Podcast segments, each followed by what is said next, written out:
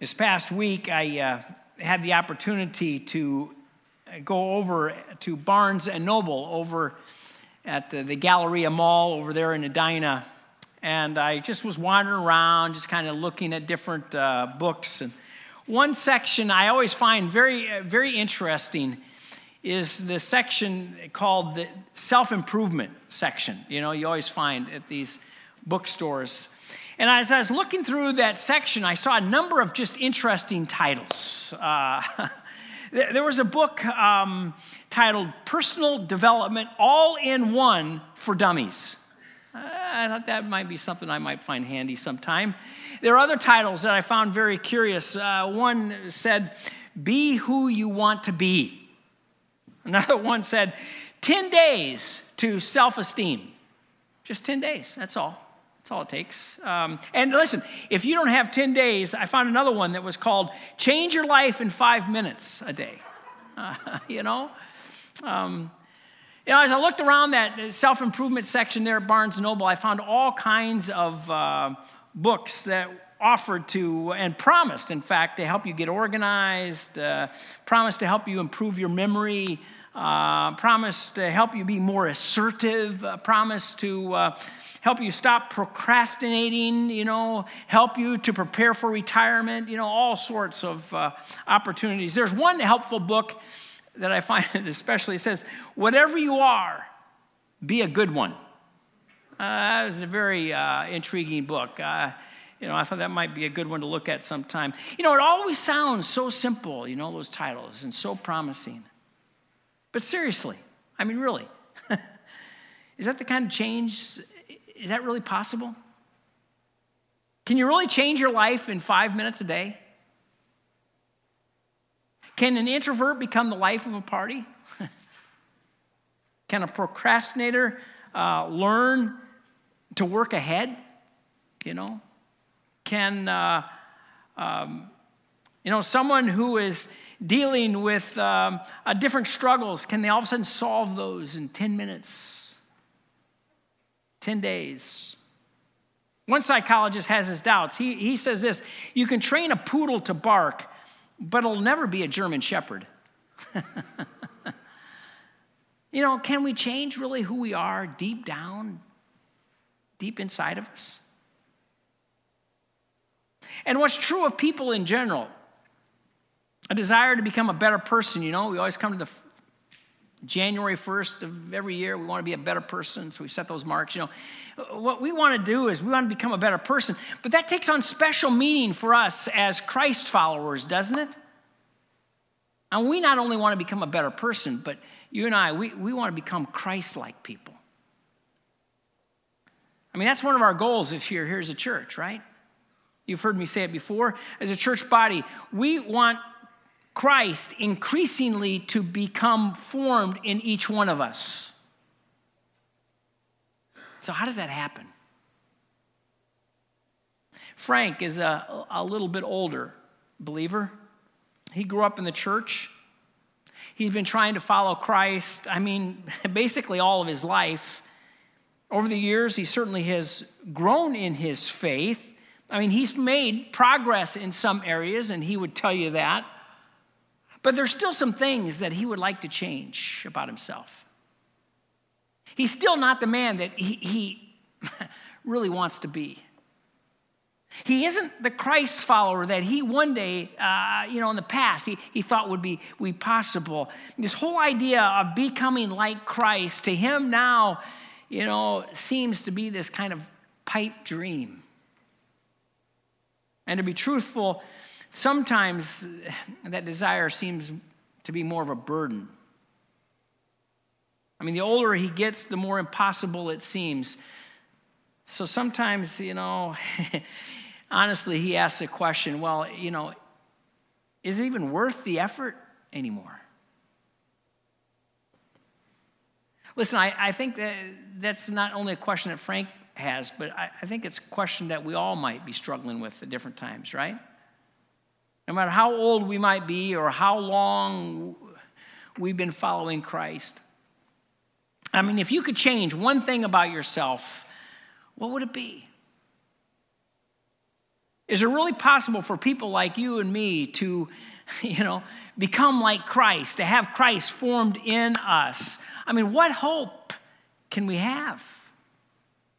I invite you to turn with me once again to 1 John this morning. 1 John, again, it's near the end of the New Testament. First John, it comes after 1st and 2nd Peter. This morning, we're going to wrap up our series uh, that uh, we've titled Going Deeper. We've been in this series since uh, the beginning of January. And during this series, we've discovered some um, great truths that have helped us understand how to go deeper in our faith and how to go deeper in our knowledge of God and His Word and deeper into Christ's likeness.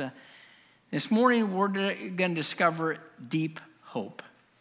Deep hope. So, where do you find this hope? Well, it all begins in the present reality. Um, look with me, uh, 1 John chapter 3, verse 1. Look what he says here. So, what kind of love, see what kind of love the Father has given to us that we should be called children of God? And so we are.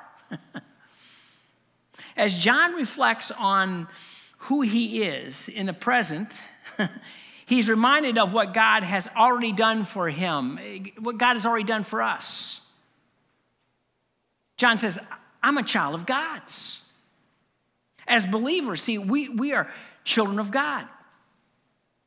I like how Eugene Peterson translates this verse in his paraphrase, the message. He writes, it translates it, What marvelous love the Father has extended to us. I mean, just look at it. We're, we're, we're called children of God. That's who we really are. You know, can't you hear John's voice, you know, just full of amazement at this truth as he writes this? I mean, he's astonished at this reality. He's overwhelmed with how marvelous God's love is for us, a love that has lifted us up from the position of guilty sinners to that of divine sonship. It's a love that's selfless. It's a love that has given, even though the objects of that love are unlovely, right? A love that we don't deserve. It's a love that goes beyond just being rescued and beyond a, a, sacrifice. No, it's a, it's a lavish love poured out on us, given to us. When John says that we should be called children of God here, um, he means more than the fact that he's just naming us as children. No, he's talking about making us his children. We belong to God as surely and permanently as a child belongs to their parents. One evening, while putting her daughter to bed, Elizabeth asked her daughter, Carla, um, what it was like to be four years old. Little Carla said, Well, it's special. her mother asked, Well, why is it special? Little Carla responded, It's special because I know my mommy loves me. Elizabeth walked away, that mom, she walked away thinking, What a profound thought. If I'd only taken the time, I could see, like Carla, that my life is special because my Heavenly Father loves me. Listen, I want to do something we don't do around here very often. Uh, but before moving on, I, I, want to invite you to turn to the person next to you this morning and simply remind them, um, you know, I'm special because my Heavenly Father loves me. Would you turn and, and just tell them that I, am special because my Heavenly Father loves me? Thank you. I hope we all need that encouraging reminder. That's who we are presently. That's our present reality as followers of, of Christ. See, um, what makes us children, John says, is that we were born of God. Look back with me at chapter 2, verse 29. Look what he says there. If you know that he is righteous, you may be sure that everyone who practices righteousness has been born of him, has been born of God. See, we have experienced a new birth. For John, this idea of a new birth, that was central to his thinking. You go back to his gospel and remember how John um, told us about Jesus' conversation. Remember that uh, with Nicodemus, how Jesus had that conversation? And Jesus said to Nicodemus, said, I tell you the truth, no one can see the kingdom of God unless he is what? Born again, right? Jesus was telling Nicodemus uh, about the need of every person to be born spiritually into God's family. See, there's the first birth that results in earthly life, and there's a second birth that results in eternal life. You say, well, how does this second birth actually take place? Well, John told us again in his gospel, in the prologue of his gospel, he said this Yet to all who received him, to those who believed in his name, he gave the right to become children of God. Children born not of a natural descent, nor of a human decision or a husband's will, but born of God. See, contrary to popular opinion and a popular belief out there, everyone you run into at the ball, you know, or everyone you talk to on the phone, everyone's not a child of God automatically, just simply because they are humans. We become children of God when we're born again from above. When we turn to Christ in repentance and faith and ask Him to save us and make us into one of His sons or daughters, a son or daughter of God.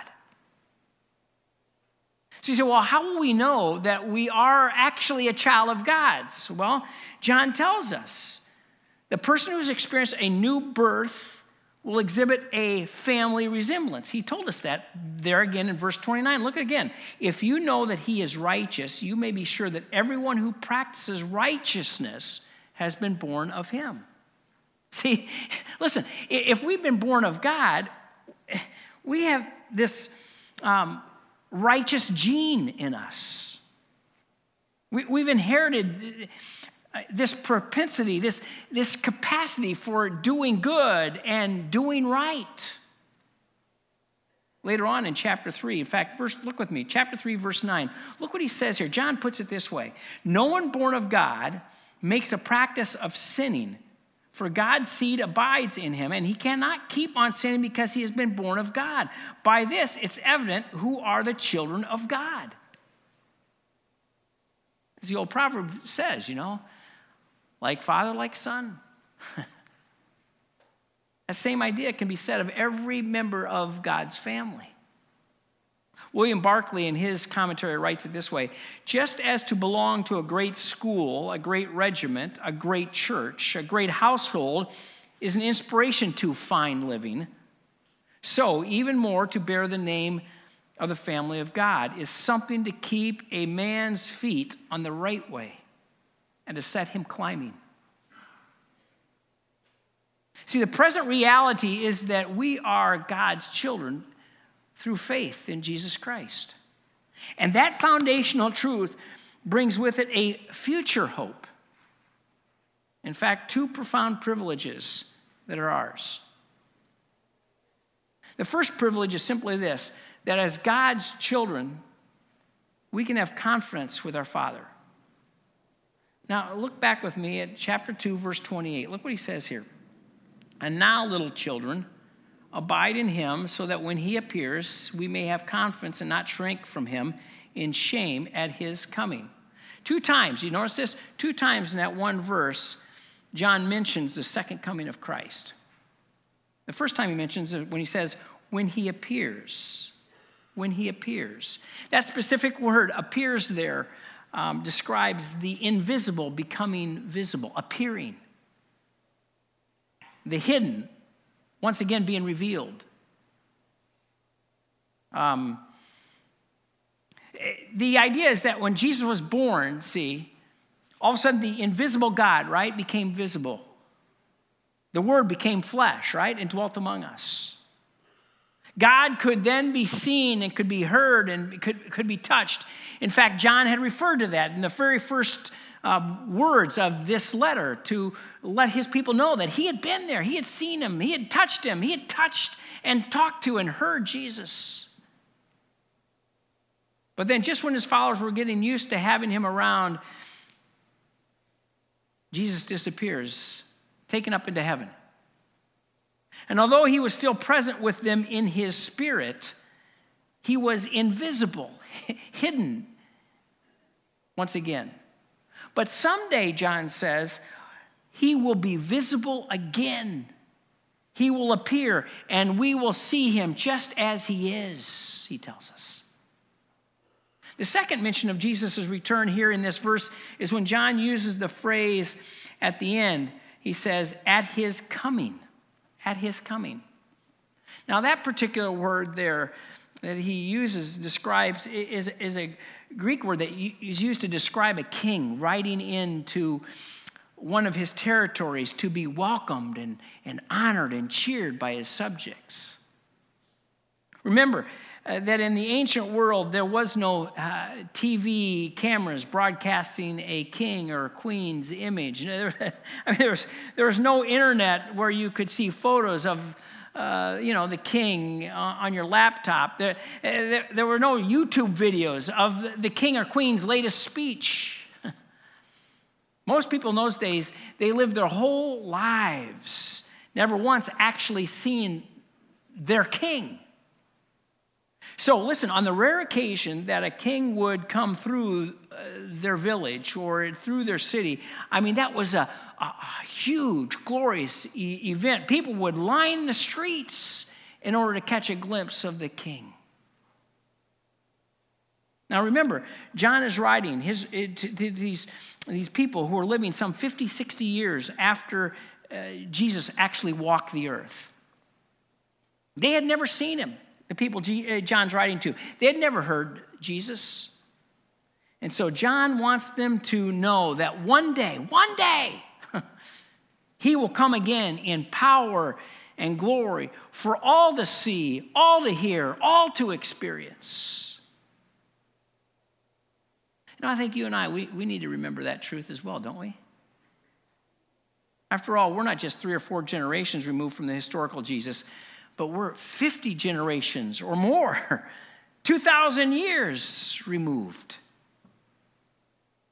And so it's easy to forget, I think especially as we look around at our world and all the threats and the craziness that seems to be going on all around us.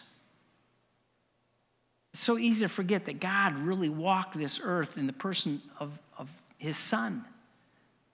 And it's even more difficult for us sometimes to believe that, that he is going to come again to this earth and to be seen and to be heard by all people everywhere. But John, see, he wants to assure us, he wants to let us know that it will indeed happen.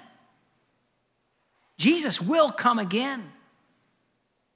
And when he does, he says, then as God's children, we can approach him with confidence and not shrink back. Do you notice those two adjectives he uses here?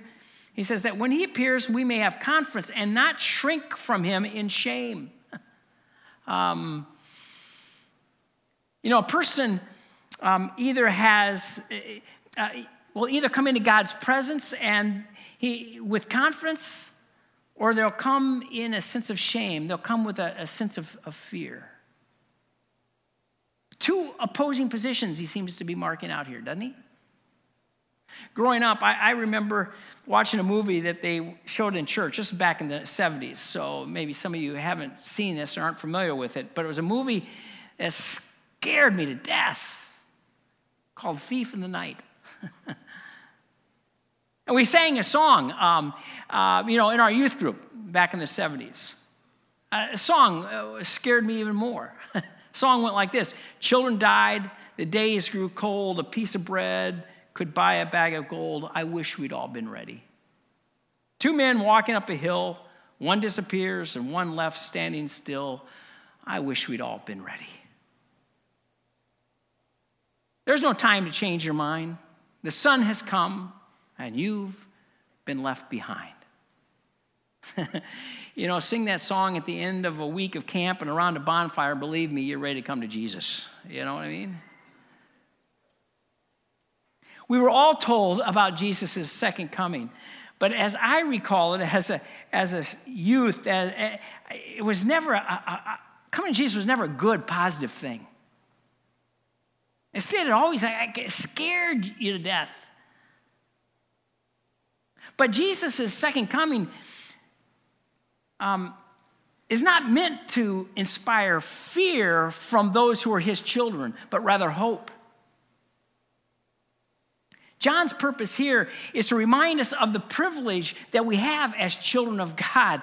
That as a child of God, you can look forward to that day when Christ returns with confidence and you can re- look forward with, with a sense of joy. Just picture of a military family. It's to be like this military family stand on the tarmac waiting for their father to step off of the troop transport home from a year away at war. As soon as father appears, the kids rush towards their dad, throwing themselves with abandon into his arms. And then, having hugged him as tightly as they can, they lean back and just they just look up at him. they want to see him as he is his smiling face, his loving eyes. Listen, in the same way, if we're children of God, we look forward to Christ's return with confidence. We don't have to worry about being left behind. no, we don't have to run for cover. No, we'll welcome him, we'll behold him. Not only as children, of, as children of God can we approach God with confidence, but we also have the privilege of becoming like him. Look with me at chapter 3, verse 2. Look what John writes here. He says, Beloved, we are God's children now, and what we will be has not yet appeared. But we know that when he appears, there's that word appears again, when he appears, we shall be like him, because we shall see him as he is. See, when we see God, we will become like God. As one of his children, we not only belong to God, we'll, we resemble him. Um, I mean, we can't help it. We carry his DNA in us. Back in 1979, Jim Lewis and Jim Springer, identical twins who had been separated and raised apart from the age of four weeks, were finally reunited at the age of 39. What they discovered was quite fascinating. Although they had been raised in different homes by different parents in different locations, they had both suffered, they both suffered from tension headaches. They discovered as they just talked about what, what each other, their life was like, they discovered they were both prone to nail biting. they both smoked Salem cigarettes. They both drove the same type of car, a Chevy. And they even vacationed the same beach in Florida. now, I'm not sure how to explain all of that, um, but it illustrates the power of family likeness. It gets passed on from one generation to another. So once we've been born of God, listen, we have the life of God within us, so we will be like Him. But it's not just the DNA that's going to be uh, that gets passed along. No, the values and habits and passions of the family get passed along as well, don't they? So listen, if your last name is Manning, you probably play football. You know? If your name is Kennedy, you, you probably know politics. if your name is Baldwin, it's no surprise you're in show business. And if your name is Christian, you're destined to be like Christ. It's in the genes, it's, it, it's who you are. Unfortunately, I, got, I have to admit, we still have that old nature within us, too, right? The one we inherited from our natural parents and from Adam and Eve. A struggle sometimes, right? To live by the new nature rather than the old one. That's why John, when he says there at the beginning of verse 2, he says, What we will uh, be has not yet appeared. He's referring to the fact that God's not finished with us yet. The glass that we are looking through, it's still dark, it's hard to, to see through it clearly. Right now in this life, we struggle to be like Christ. But the fact remains that we are now God's children.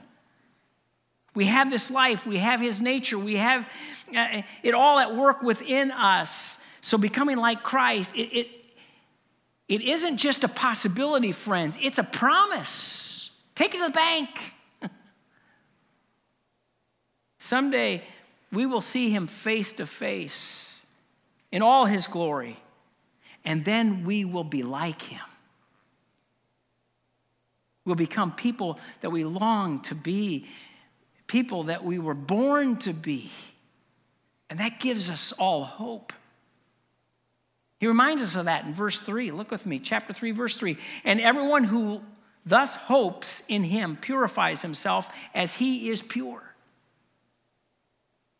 Our transformation, it depends on Christ's nature and work. He is pure, and our hope and our trust is in that purifying, cleansing work of Christ taking place in us. So, how's that transformation into Christ likeness, this purification from all sin, how does that happen? It's certainly not automatic, is it? I mean, you have to act towards it.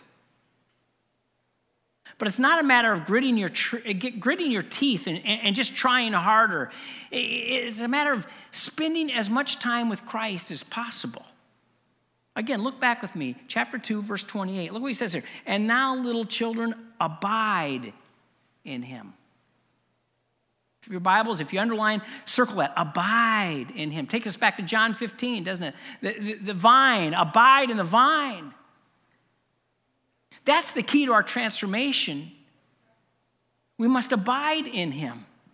Or as John has said in other places in this letter, uh, live in him, or let the word of God, let it remain in you. That's how it works in a family, right?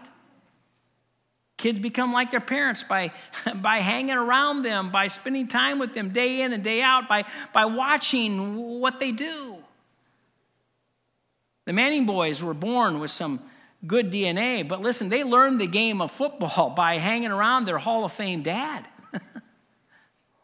Playing catch in the backyard, watching uh, games together, hanging around on the, on, on the sidelines until one day they became what they were born and bred to be that is, NFL quarterbacks. In the same way, the best way to become like Christ is to spend time with Christ. Having Christ formed in you isn't a matter of trying harder, it's a matter of getting closer. Let me repeat that because I think it's very important. Having Christ formed in you isn't a matter of trying harder, it's a matter of getting closer. it's a matter of abiding in Christ as much as possible, spending time with Him in the morning or at the end of the day, talking to Him as you make your way through your day, worshiping Him each Sunday, coming together, gathering together and worship hanging out with his people, connecting to uh, uh, others to share life and do life together who are also followers of Christ, children of God, joining him in his work in this world. Because the more we are with him, the more we will be like him. So, what does that mean for Frank, the elderly Christ follower? Well, it means that there's hope. It means it's never too late to change, to grow, it means that day by day, he is becoming a person that he has always longed to be, the person he was born to be when, when he put his faith in Christ, the person that one day he will be when he sees Christ face to face. Whether he has many years left or just a few years left, whether it happens at his death or at Christ's return, Frank will one day be fully conformed to the image of God's Son and will live and reign with Christ forever and ever. That's Frank's hope. That same hope is available to everyone who's been born of God through faith in Christ. it's a deep hope that can carry us through all the years of our lives, through those dry times and those difficult seasons and those times of disappointment with ourselves and with one another. It's a hope that sustains us in our struggles with sin It's a hope that carries us despite the fallenness of this world. As children of God, our hope is that we are being transformed, and one day, one day, we will be like Christ, the person we all long to be. that life, that hope, that can be yours. That can be yours if you have been born again through faith in Jesus Christ. Remember, you can teach a poodle to bark, but he'll never be a German shepherd. You can't teach yourself to be good. I mean, you could buy every self improvement book you can find on those shelves over at Barnes and Nobles. I mean, you can grit your teeth and just try harder. But the only way for a son of Adam or a daughter of Eve to become a child of God is to be born of God through faith in Jesus Christ. And once that happens, then becoming a better person, becoming more like Christ, is simply a matter of spending as much time with Him as possible and looking forward to the day of His return. So here's my question for all of us as we end this sermon series going deeper. What do you want to do this next year? What do you want to do? How are you going to abide in Christ more? What are the next steps for you? Being in His Word more often? gathering together with his people on Sunday mornings and, and worshiping together and, and, and coming together to be encouraged. Getting connected. Maybe the next step for you is to get connected into a small group where you can share life and, and challenge and encourage one another. Maybe the next step for you is finding a place to serve Him. I, I want to invite you to take your bulletins out. Take your bulletins out I don't care where you put it. Maybe you want to put it on the outline page, but I'm going to invite you to take a time, just take a moment and, and jot down. Jot it down. Write your next steps down somewhere, maybe on the outline. What's the next step? God might be saying to you this morning. What are you hearing God say? What's the next step for you in order to have Christ formed in you this next year? Take a few minutes few moments, and I'll close this in prayer.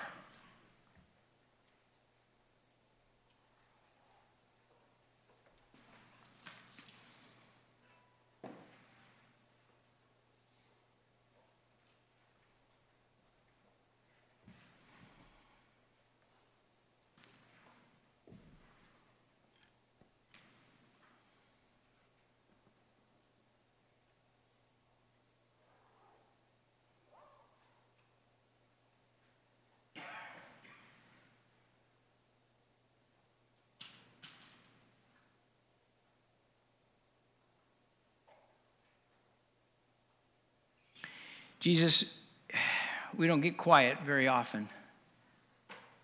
We don't just settle our hearts and minds and souls, try to listen to you. I pray right now that each person here would take that time. They'd listen to your spirit speak. They'd be open to what you have to say to them. Jesus, we want you formed in us. We want to carry your family resemblance into our worlds and into our homes and into our workplaces, into our schools. Father, we're overwhelmed with the truth that we are your children. It's amazing for me to think about children of the sovereign God of this universe. We're children of the bright morning star we're children of the Heavenly Father. And that's what we are. Father, we worship you. We praise you for this miracle. your son's precious and holy name. Amen.